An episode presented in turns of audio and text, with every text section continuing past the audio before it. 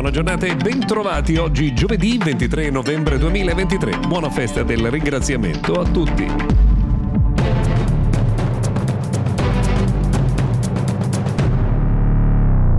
Beh, se dagli Stati Uniti eh, ci prendiamo il Black Friday, dobbiamo prendere anche la festa del ringraziamento. Insomma, allora, per chi di voi la festeggia, mm, una buona giornata. Oggi affrontiamo come al solito i temi di tecnologia qui a Mr. Gadget Daily, partendo ancora una volta da OpenAI. Questa volta non per parlare di un rimescolamento delle carte per quanto riguarda il management, ma per segnalare che da ieri è disponibile Chat GPT Voice, disponibile su iOS e Android, quindi entrambi le piattaforme ed è gratuita per tutte. Potete provare un'interazione con i sistemi di intelligenza gener- artificiale eh, generativa e notare come in effetti la voce è incredibilmente credibile, quasi eh, umana, non perfetta, peraltro c'è anche la versione in italiano, quindi potete sperimentare in prima persona.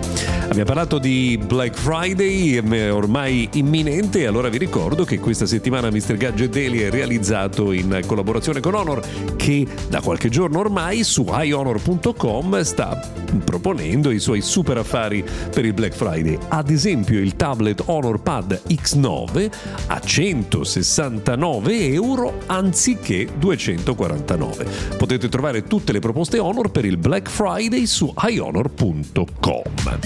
Allora, torniamo un attimo ai temi della giornata. Ieri è stato un momento importante perché è entrato in vigore il parental control gratuito ed è un obbligo per tutti gli operatori telefonici ehm, in modalità consumer, non business. Eh, tutti gli operatori dovranno fornire strumenti di parental control gratuiti per impedire che i nostri minorenni siano esposti a contenuti per adulti, giochi d'azzardo, armi, violenza, odio e discriminazione, eh, promozione di pratiche che possono danneggiare la salute, eh, argomenti che riguardano le sette, insomma meccanismi che anche in Inghilterra hanno cercato di implementare per difendere i minori con uno scarso successo. Vedremo eh, come andrà invece per quanto riguarda il nostro paese. Torna un tema delicato, importante come quello eh, dell'educazione digitale, ma diciamo che non lo affronteremo nella giornata di oggi.